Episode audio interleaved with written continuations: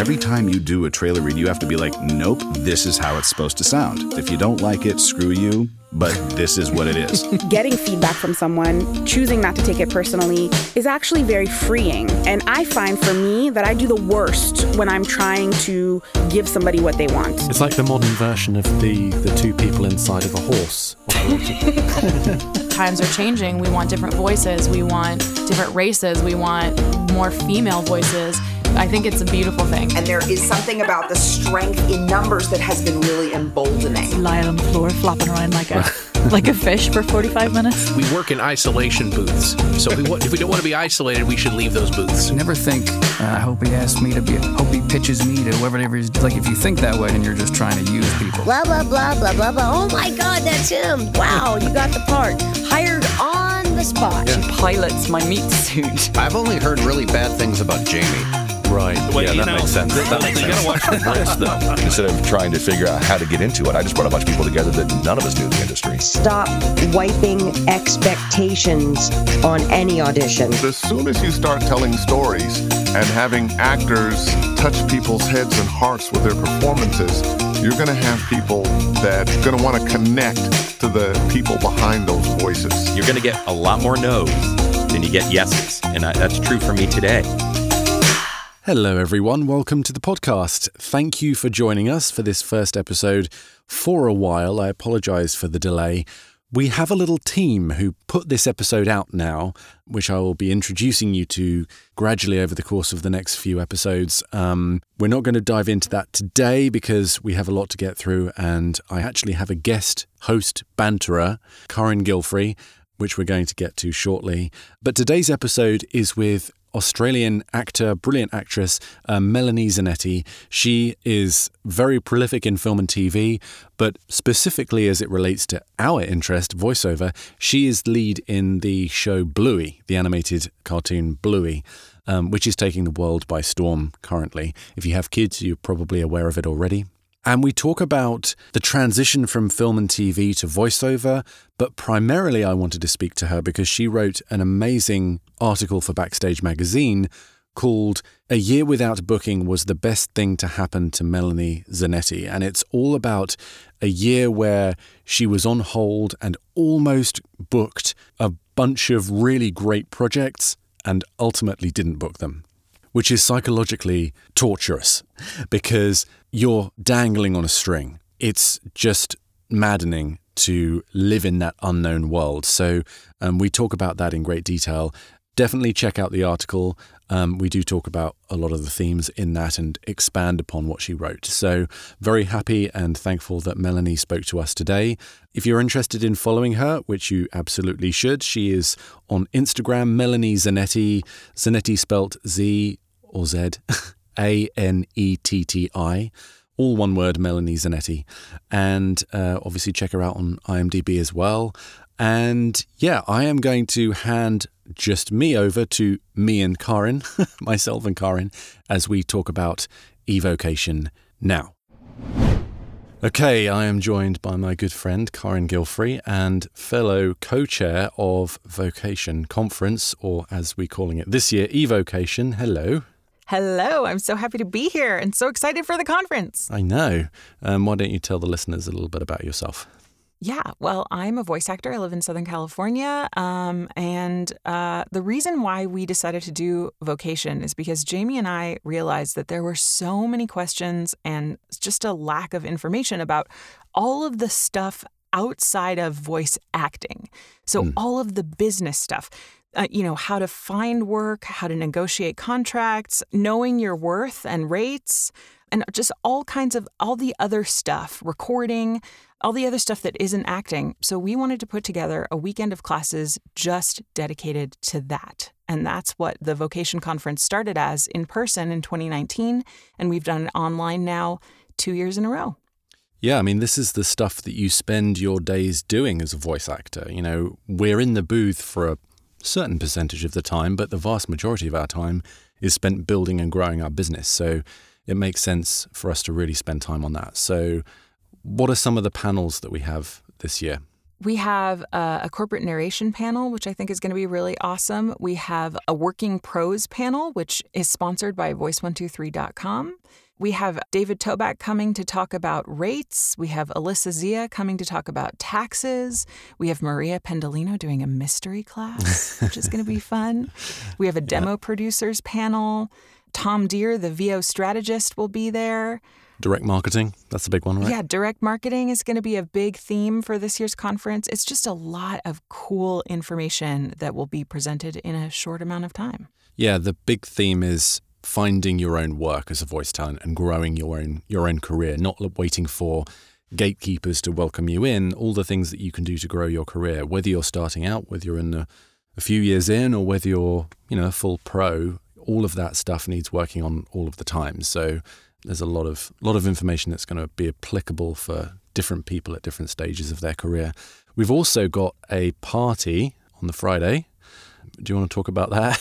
the exciting yes, plans we, we have, have for that? Very so the party will consist of a, a wonderful um, keynote speech by Mara Junot, awesome voice actor, mm. um, a cocktail making lesson plus drinking your own cocktails at home with the baritone bartender Rod Gilfrey, who also happens to be my, my dad. And the headliner of our opening night party is who is it, Jamie? It's Gilbert Gottfried. For real. What? No yeah, joke. The Gilbert Gottfried. Yeah. the guy with the voice. Legend. We are saying if you have small children, maybe watch that comedy set with headphones on because Gilbert yes. Gottfried tends to not be very G rated. Despite his his uh, appearance in famous ch- children's movies such as yeah. Aladdin. yeah.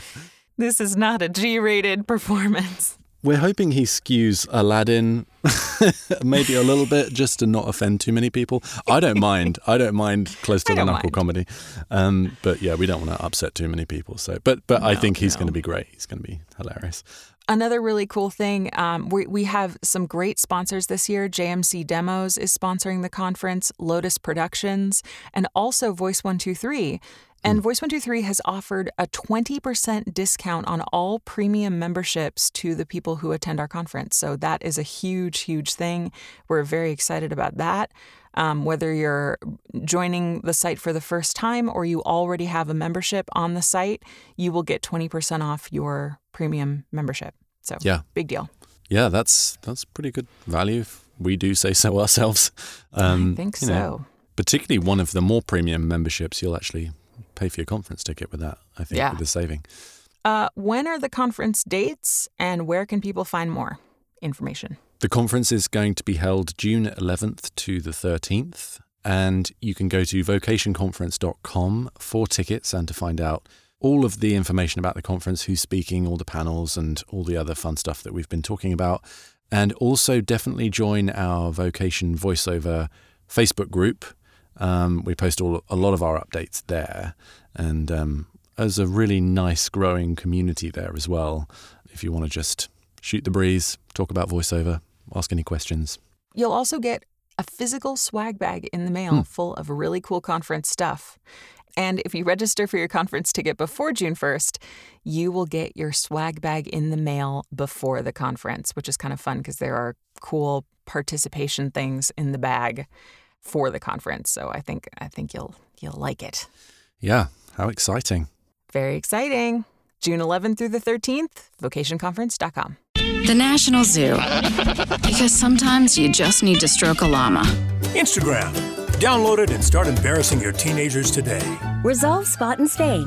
Because the dog's gonna drag his butt on the carpet. He just is. Engage the droid army with this LEGO Star Wars Republic fighter tank. Hi, it's J. Michael Collins, and these are just a few examples of the first class demos my team and I are producing. If you'd like to have something similar, visit jmcvoiceover.com and click on the Demo Production tab to find out more.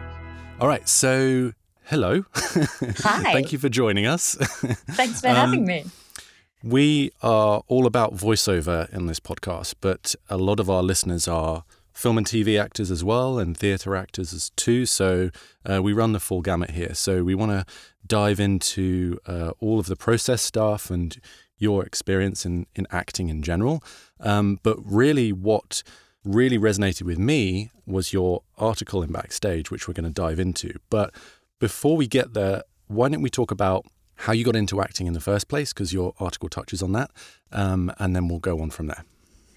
Right. So, um, as I, I wrote in the Backstage article, I wasn't going to do acting. I thought, you know, even though I loved it, I was like, that's for incredibly beautiful and pretty deluded people. And I'm neither of those things. So I'm going to go and get a, a, proper degree, which was sort of a arts, journalism, business hybrid, which I just was soul destroying. And um, I deferred from that. And after that, my parents sat me down and said, Look, you've always loved this. You can do anything later. You can go back to this degree if you want. You should try this now. And I said that was incredibly impractical. And I had a big cry. And then I went off and did it.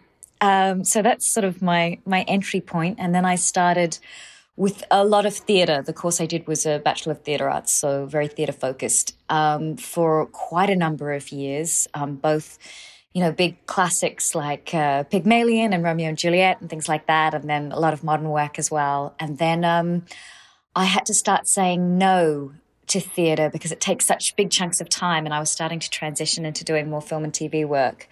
Um, and then um, the voiceover stuff came a bit later. In my article, I mentioned that because I had this year where I was I was on hold for half the year all these amazing projects that I came second and didn't get any of them. And it was because of that that I started investing time in voiceovers, um, a few other things, but voiceovers were one of the big things. And um, it does, I don't know what everyone else's experience is in this realm, but for me, I feel like it needs a really concentrated amount of time because it feels like it's um, it's hard to get into once you're in, like particularly with commercials and things like that, and they like you and they know you're you're on it and you're quick. They'll call you back in continually, but getting into that little bubble of people um, can be really hard. So it was a couple of years that I slowly built up work until I was someone that people called in really regularly.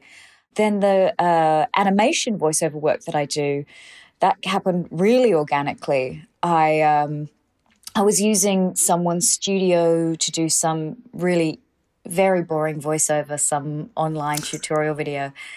Uh, and uh, he was like, You've got a great voice. My brother's making this cartoon. It's already cast. But if you want to check some demos down, you know, we might have another character if it if it goes. And um, then the uh, the network who was uh, pitching it they were not sure about the mum's voice. They wanted other options. And they're like, Do you mind if we use it for the, um, I think it was the Asia Pacific cartoon convention? I was like, I'd already, I'd already seen the animatics and I'd fallen in love with this cartoon. So I was like, Yes, anything you want. Um, and then they, uh, then they auditioned for that role for three months. And they came back to me and said, No, actually, you're right. You were perfect all along. So that's, uh, that's how that happened. That's amazing. And that's Bluey, right? That's, that's Bluey, Bluey, yeah. Yeah. I watched a bit of it in preparation for this, and it was interesting because it's got quite a naturalistic style in a way, hasn't Absolutely. it? The performance. It's not wacky cartoon style, it's quite natural in the performance. Yeah, style. yeah. They really, it, it's everyone's just their natural voice. My, my voice is, um, I sort of lean into the Australian a little more. I've got a pretty neutral tone. Um, so it's a little bit more I'm a mum and Australian. Um, but the shows, yeah, it's really, it's gorgeously written. It's done really well. It's um, the most popular show in Australia out of all shows, even though it's just for preschoolers right now. Wow. Um, and it's it's was picked up by Disney Plus, and uh, it's won an Emmy and lots of other awards. And it's I think um, the appeal is that it's so true to life um, a lot of, you know, so many parents say, I feel so seen and very, very funny. And the voices of the younger, the puppy characters are played by actual kids, which makes them adorable and yeah. hilarious. Um, but also, it's just, it's very centered around creative play. And I think the representation of parents in this cartoon, I haven't seen anything like it anywhere. It's, um, it's really beautiful. They're very engaged. They're happy to admit they're wrong and be fallible. It's um, yeah, it's it's really special that way. I don't have kids myself, but I should imagine hitting the sweet spot of being entertaining to a parent and a child is ideal if you've got to watch these things. Absolutely. I think that is, if you're going to have something on repeat all day, um, it's got to be something that parents enjoy as well. Like there's lots of parents who said, I think I like this better than my kids do. Really? um, so, you know, that's always And like, they're the ones with the remote control at the end of the day, right? Totally, absolutely. Yeah. From a practical standpoint, with the kids voicing the kids' characters, are these kids being replaced through the seasons as they grow up, or is it the Um, same kids? Not yet. That's actually um, something we're hitting with this season. Um, Yeah. With will this be the last season in this form? Um, will they replace them? I think.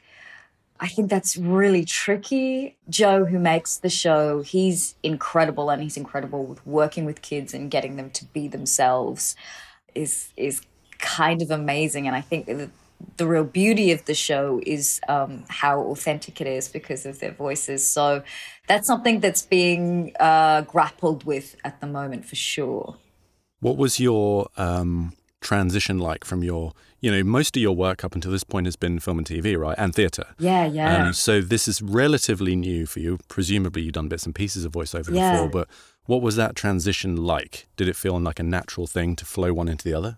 Honestly, it felt really natural. It all, um, it felt very organic. I would say that the commercial side of it, which, you know, is the real bread and butter side of voiceover work, not the fun cartoon side, that there was there was elements of, of that that felt okay I, i'm really learning a skill in being able to feel you know what your 15 and your 30 seconds are what tonally I, I like i don't listen to radio but i started listening to a lot of radio just to go what are the the sounds that they're looking for um, and tv ads. And and what's really lovely is the way I feel like, look, in in Australia particularly, there is sort of a, a heading for wanting a more genuine, authentic sound rather than the hard sell. Like the hard sell is still out there, but that's uh, that's not really my sound, and I I,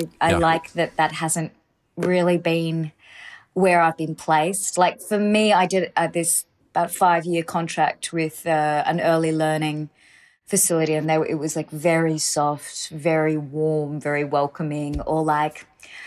I'm a university student and I don't know what I want to do. That kind of, that kind of world is, Yeah. is sort of where I was sitting. But yeah, that there was definitely some skill building.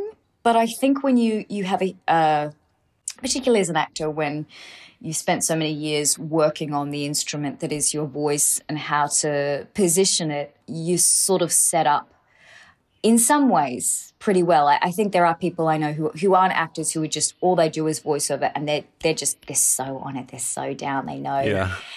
they they know exactly where they're coming in. Um, but uh, yeah, it's a great it's a great other string to the bow. So when you're doing those commercials, um, are you playing yourself? Are you playing a character? Are you using yourself and then bringing some of those character elements in? Well, I guess it, it depends on the needs of the what they're selling, I guess, Yeah. or wanting to promote. But I think you always start with you. I think that's Yeah. the place that people can connect with you on. I think going now I'm I am the voice of this blah blah blah blah. I think I think people innately can smell bullcrap. Um, Yeah. I think as humans, we we have a, a pretty strong radar for that. So I think, especially if you're you're informing, like I, I, there's a number of government ads and stuff that isn't really selling things. It's more uh, road safety and things like that. People need to feel like you're one of them. You're not talking at them. You're with them. Um, So I think starting from you is always the best genesis. I think that natural, authentic conversational read is popular everywhere now. Actually, Yeah, uh, particularly with COVID, right? The uh, you want to, wanting to be reassured by someone real, not just a fake sales voice. Um, Absolutely. A lot of my friends who are doing commercials right now, that that is their bread and butter. Particularly, actually, a female voice feels more protective and nurturing and protect. You know, like you trust it, you trust a female voice more That's for some really reason. interesting. Yeah, we're noticing all the time now that female voices are becoming much more prevalent, which is great. Um, were you recording this from home? Were you going into studios over the past year? Um, or I know Australia's been. been it's all in studios. So I've Right. I've recorded this cartoon in uh, upstate New York, in LA, in Atlanta, in Italy, um, and that's one of the wonderful things about doing voiceover work is you can do it anywhere in the world, uh, which is really magic. Um, and sometimes, you know, and I've got like a little travel set up when I need it. Um, nothing very advanced, but occasionally there's. Uh, I feel like as things progress um, and technology gets better and better, so much stuff people are able to record on their phone, depending on on what it is. Um, especially if it's you know supposed to be a phone call or um, I did a there's a film that's out um, on Netflix ever except America weirdly I think Apple owns the rights in America called Love and Monsters and I play a robot in that Yeah. which is really fun. Uh, but some of the, like, they needed a couple of lines, and I was shooting in the middle of shooting something else, and, and I just did it on my phone, and I saw the film, and I was like, that was, that works great. It sounds just like everything else. So I think the technology just keeps getting better and better. Yeah, absolutely. I think, you know, and expectations have shifted a little bit from the engineering side too. I mean, everyone's just trying to like make do with what, Yeah, whatever's available right now. totally. Particularly. Yeah. Did you have any coaching when you transitioned into vo- the voiceover world, or did you just take what you already knew? Um, I have a friend, and she's just an absolute voice of a gun. And she was very generous and gave me a whole stack of scripts, old like uh, commercial scripts, and took me through a few techniques that she used. And she's like, listen to the radio, practice, time yourself, practice timing, practice uh, being clear, clear where your breathing is, and just her advice was just be so ready and open for whatever direction and feedback uh, you get. And if you're lucky, it will just be the agency. But if the client's there, then you know that'll be what it'll be as well. And you'll do your first take, and then you'll do twenty more, and then they'll listen back, and they'll be like, "Oh, that one's good," and it'll be your first one. But Always.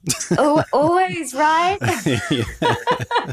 But you still need to be able to, you know, do the other 20 takes and, and take the direction. Uh, so it was all excellent advice. So yeah, I did did have someone who was very seasoned uh, give me a um, an hour of her time and a whole heap of scripts to practice on, which I would um, recommend listening to the radio and television ads, as painful as that may be sometimes, um, because it's very very useful. Well, over here, there's a website called ispot.tv. I don't know if you're aware of it, but it's got all of the TV ads currently airing and have aired forever. So, yeah, you can just search by category as well. You can search by brand, and it's super easy to find. That's amazing, and it's it, it sort of feels bizarre these days with all these streaming platforms. When you start watching ads, like, what are what are these? I guess um, I guess they're popping up on online as well, so much more than just television. So Oh, yeah, it's the Wild West right absolutely, now. um, how do you incorporate Australian? Do you market yourself as an Australian talent, or do you do American too? If you're working over here, Um, you- I I yeah. do do American too. It's it, it was tricky, you know. I'm I'm back and forth a lot, and uh, with my American voiceover agent, up until this point, it was very uh, sort of we want you to be in the country. But I think with Mm. COVID, that's all changing, and um, yeah, where where people are happy for you to be is moving because everyone's had to had to change the way that they live and work, um, which I think is great for people uh, within this world. Yeah. I get a lot of specs that say British or Australian, you know, so we uh, tend to get lumped in together. oh yes, because it's exactly the same sound. I know. You know, It doesn't matter, you know, British, Australian, whatever. Sure. What are you guys? yeah, exactly. The voiceover business is more than just acting, it's a business. Voice actors are auditioning, negotiating, engineering, branding, connecting to sessions from home, and doing thousands of things every day to put them in the best position to succeed. So, how do you learn about the business of the voiceover business? That part is easy. The Vocation Conference online, eVocation. June 11th through the 13th, join experts in the voiceover industry for classes, talks, panels, and forums on the business of the business. For more information and tickets, visit vocationconference.com.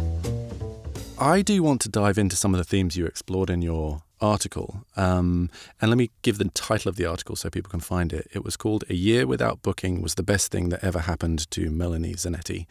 And you can find that on Backstage, and I'll link it in on social media and stuff. A couple of things jumped out to me. Firstly, when you mentioned that it took your parents to convince you that acting was something you should be pursuing, suggested to me, and, and I might be wrong, but it suggested to me that you have quite a practical type A side to your personality that you like preparing and doing, you know, like knowing certain things for sure. And I definitely relate to that.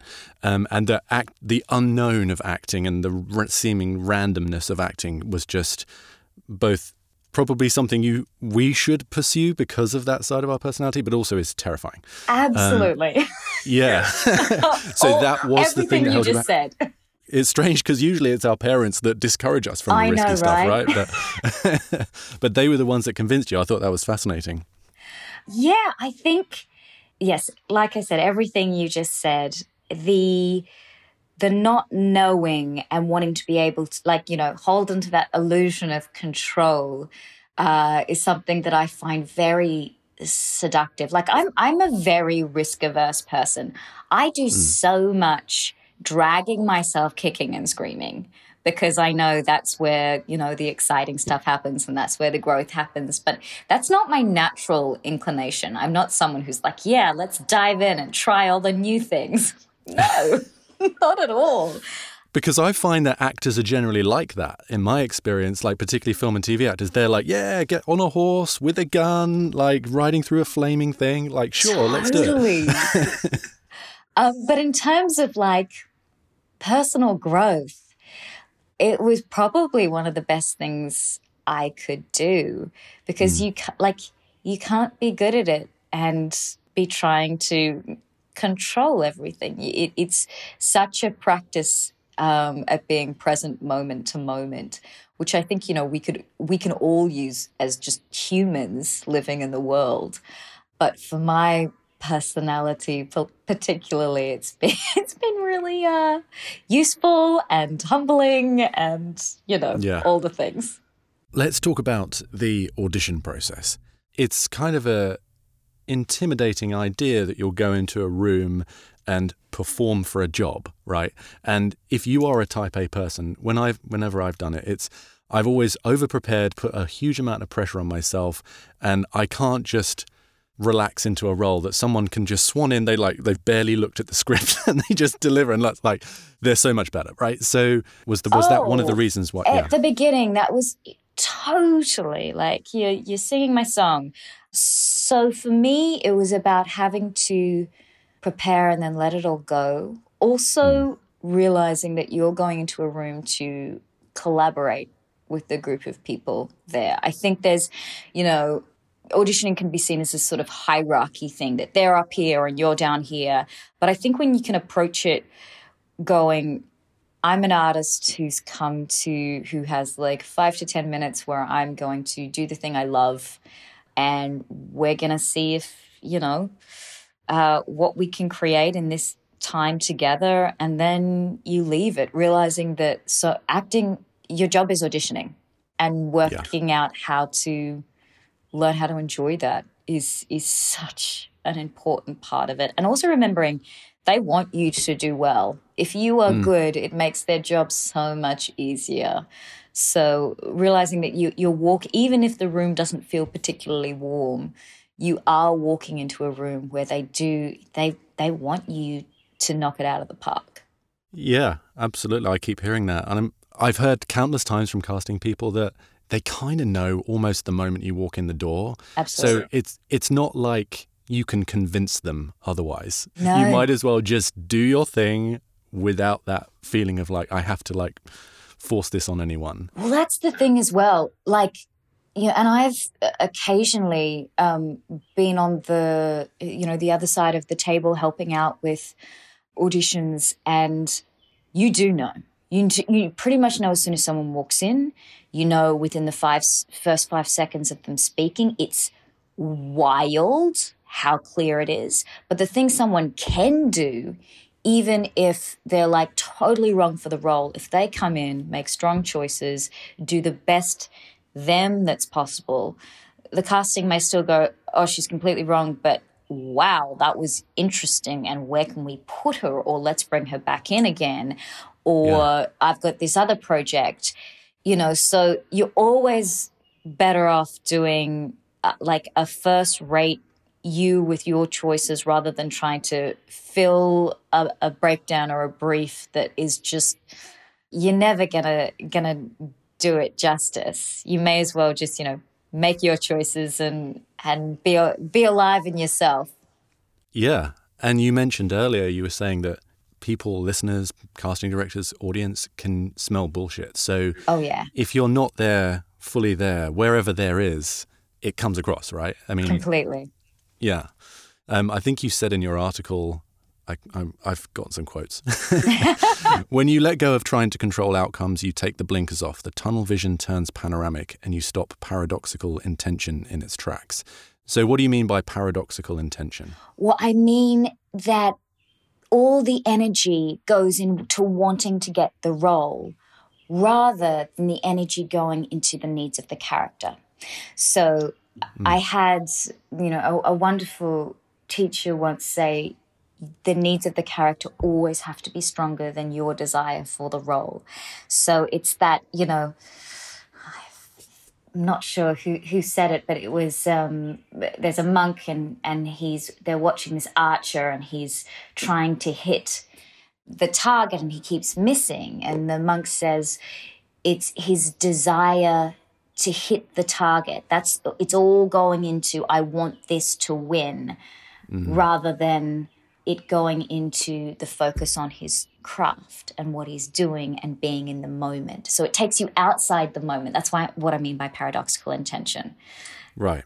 I mean, you mentioned it before and it's almost a bit of a cliche that the job is to audition, right? And that's what yeah. you mean, like that you're doing the job when you go in. Exactly. That is the moment. yeah. And that's so hard to get your head around when, you know, let's face it, your desire to be able to work and do the thing that you love is so huge, but you have to mitigate that with what you're actually doing in this moment. Once again, it's coming back to the present moment and going, I'm here now, and right now I get to do what I love in this yeah. setting. Yeah.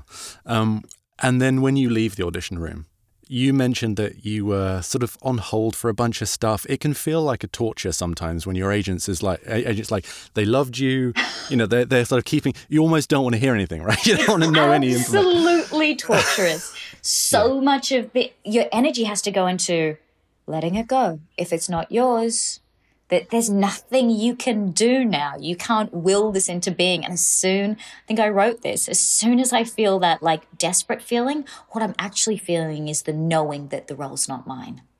Yeah. Like you, you it's it's like you can feel it like like disappear. Whereas when I kind of know that it's it's actually a real possibility, there's there's space around it. I don't know how else to describe it. It's like okay, this is this is actually in the flow of where where I'm headed.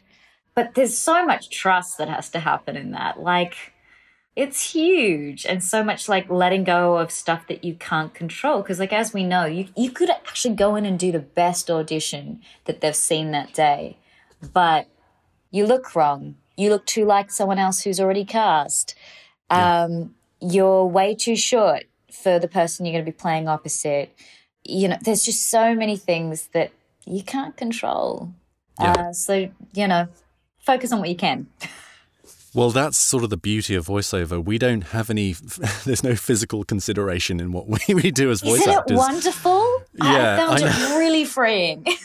yeah, it is. I mean, I never thought of myself as doing any kind of on camera stuff. So, you know, the closest I've ever come is mocap. Um, but yeah, to have to physically worry about what I look like, and, and I'm just a dude, right? It's even harder for women. But, you know, that that seems like a whole extra layer of bullshit that you have to overcome just before you've even stepped in the room, right? Exactly. And, you know, you don't want your attention to be, you know, you don't want to be in the waiting room and then you're like, oh, great, there's 10 other people who look just like me, but they're hotter. Like, you know, you don't want your energy, which should be focused on the wants and needs of your character, to be like bleeding out into these other things. But it's, it's really hard. And it's really hard, you know, I think particularly for women, but also for men, because you are getting compared to other people. Um, in a way that you know, I guess there's always comparison in the world, but in a in a very clear, obvious way that a lot of other people don't have to deal with on the daily. So that's, you know, that's something that's psychological. Like, there's a lot of psychological strength, I think, that is involved in being in this profession. Yeah. So, talk to us about that. What process that initiated, that year of you almost getting a bunch of stuff. And then you talk about it like that was quite a pivotal year for you and it changed you in a way. So, was that initiated by you, or was that just an inevitability of that thing happening? And if so, if that was intentional, what were those processes that led to the change in your focus? Well, I think um, I think there was two paths that could be taken in a year where you know you come very close but no dice um, you either go, oh, this is so frustrating, I'm never going to get there, this isn't for me, or you go, okay, this is telling me the work is there, I just wasn't right for these projects. And whilst I'm on hold, what other skills can I be building? And that's when I started working on the voiceovers and also teaching. And, and it also, it was a real year of building resilience. It was like, okay, is this what you are going to be doing for the for the rest of your life in in some form or within this industry in some form? And it was a in the end it was a really doubling down year and commitment to you have to ask what's really important and if, you know, for me it was, you know, I love telling stories. I love the performing aspect of it, but also yeah, seeing the parts of it that are greater than yourself and going, okay, if I want to be able to sustain myself in this world, what are the other strings to my bow that I can uh, have if I end up coming second for a year? Yeah. So if someone's listening right now and they've they're in a bit of a rut, maybe they haven't booked for a while, do you have any advice that you could offer them, like how they could re-engage with that um, enthusiasm again? I think making sh- even if other people aren't picking you you need to keep picking you. And there's lots of ways to do that.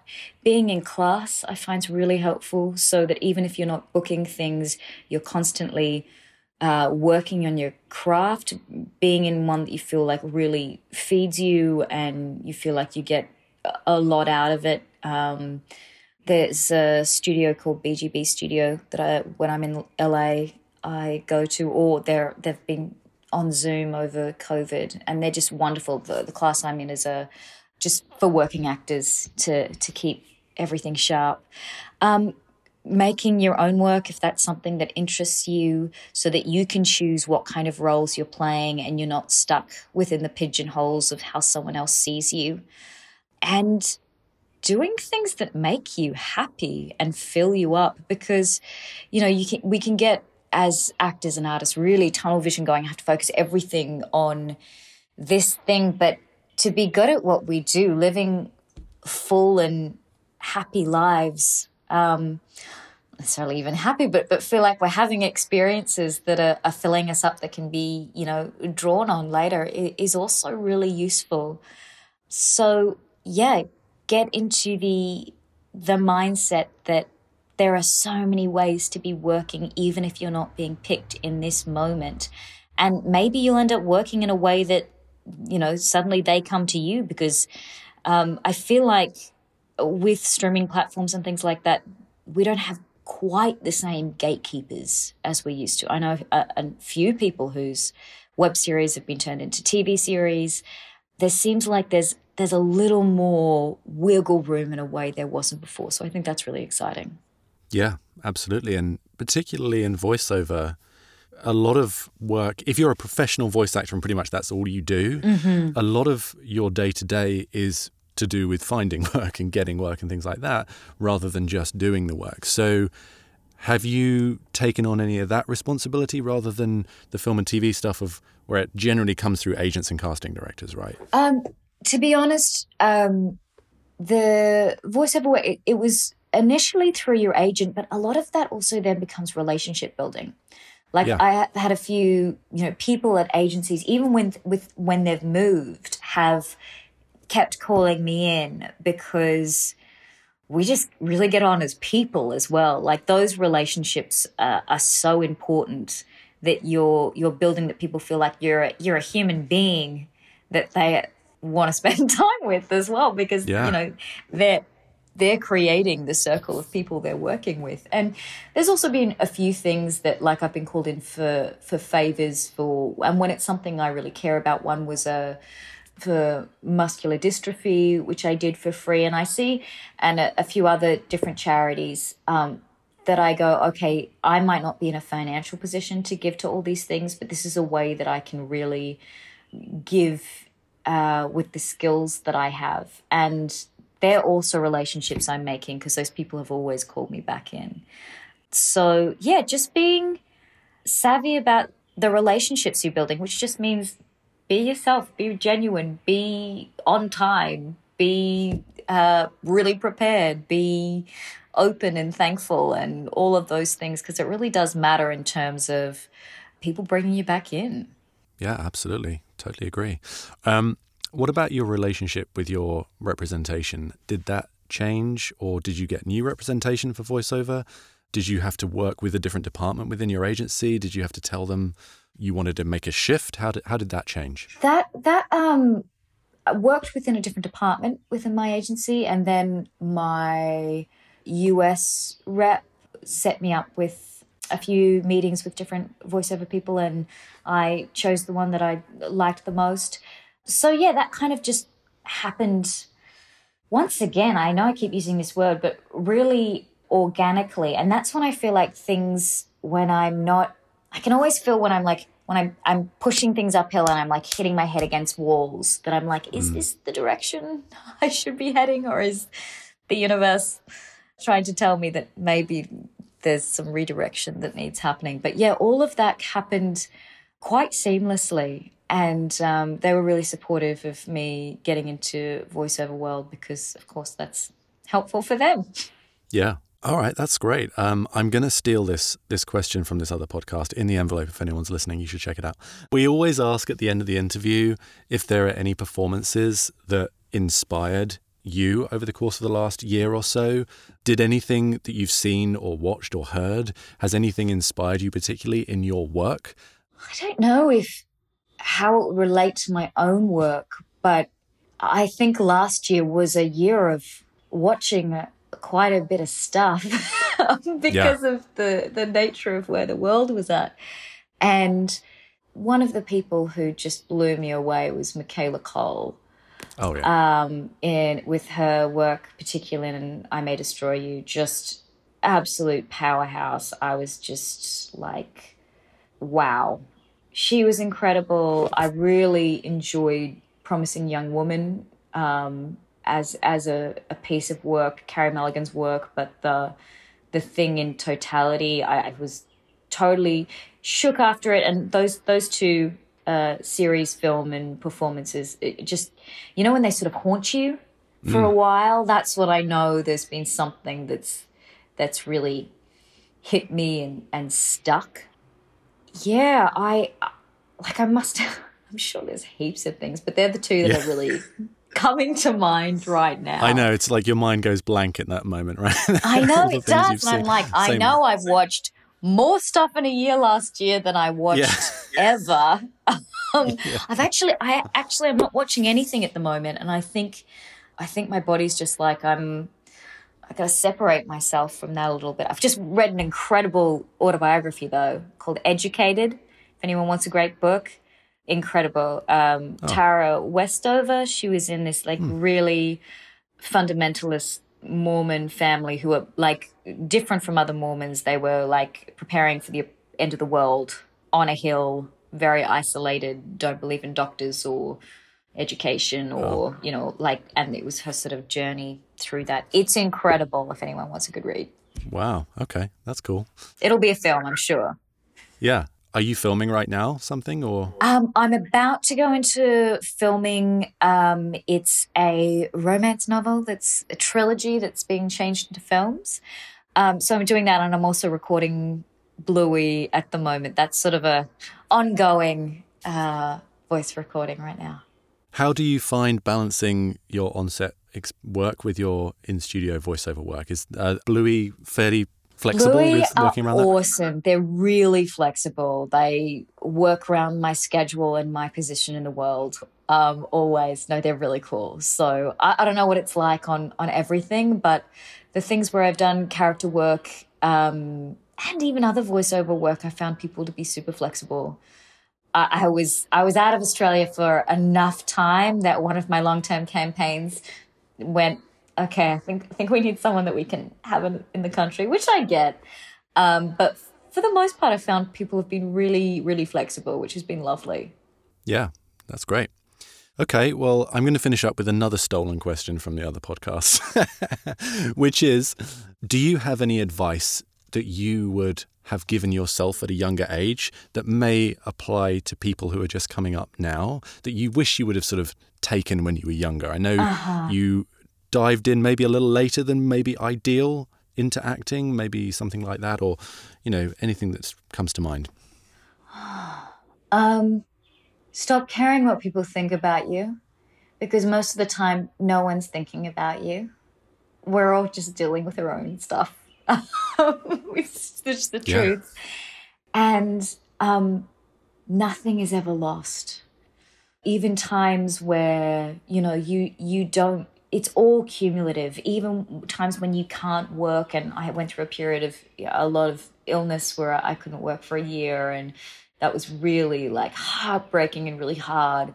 Um, but there's there's so much stuff I gained from that in terms of like knowing where to put my energy and patience and building resilience as a person. So just knowing nothing is ever lost.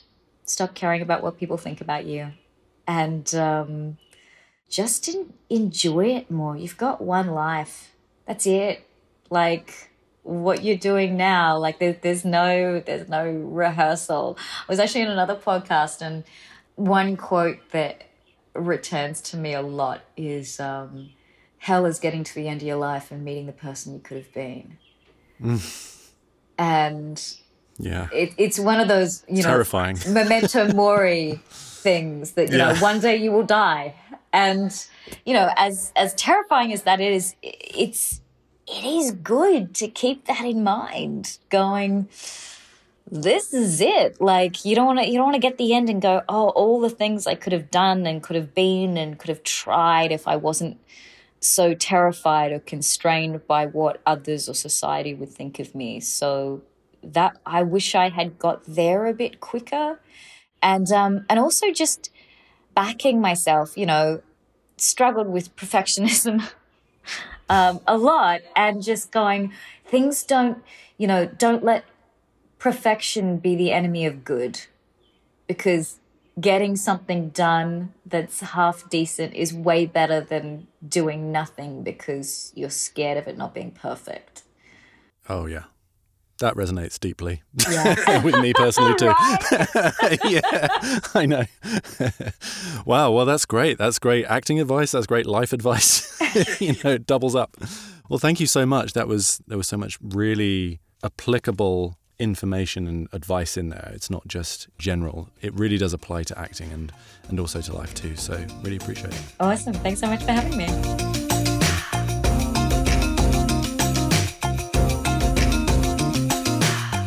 The VO School podcast was produced by Heather Lynn Watt, Joan Gavino, Lisa Leonard, Gina Scarpa, Femi London, Tiffany Van Landingham, Diane Richmond Knox, Zach Alleman, and myself, Jamie Muffett. Special thanks to Patreon super member Angus McLeod and our sponsors JMC Demos and Backstage Magazine. We'll see you next time.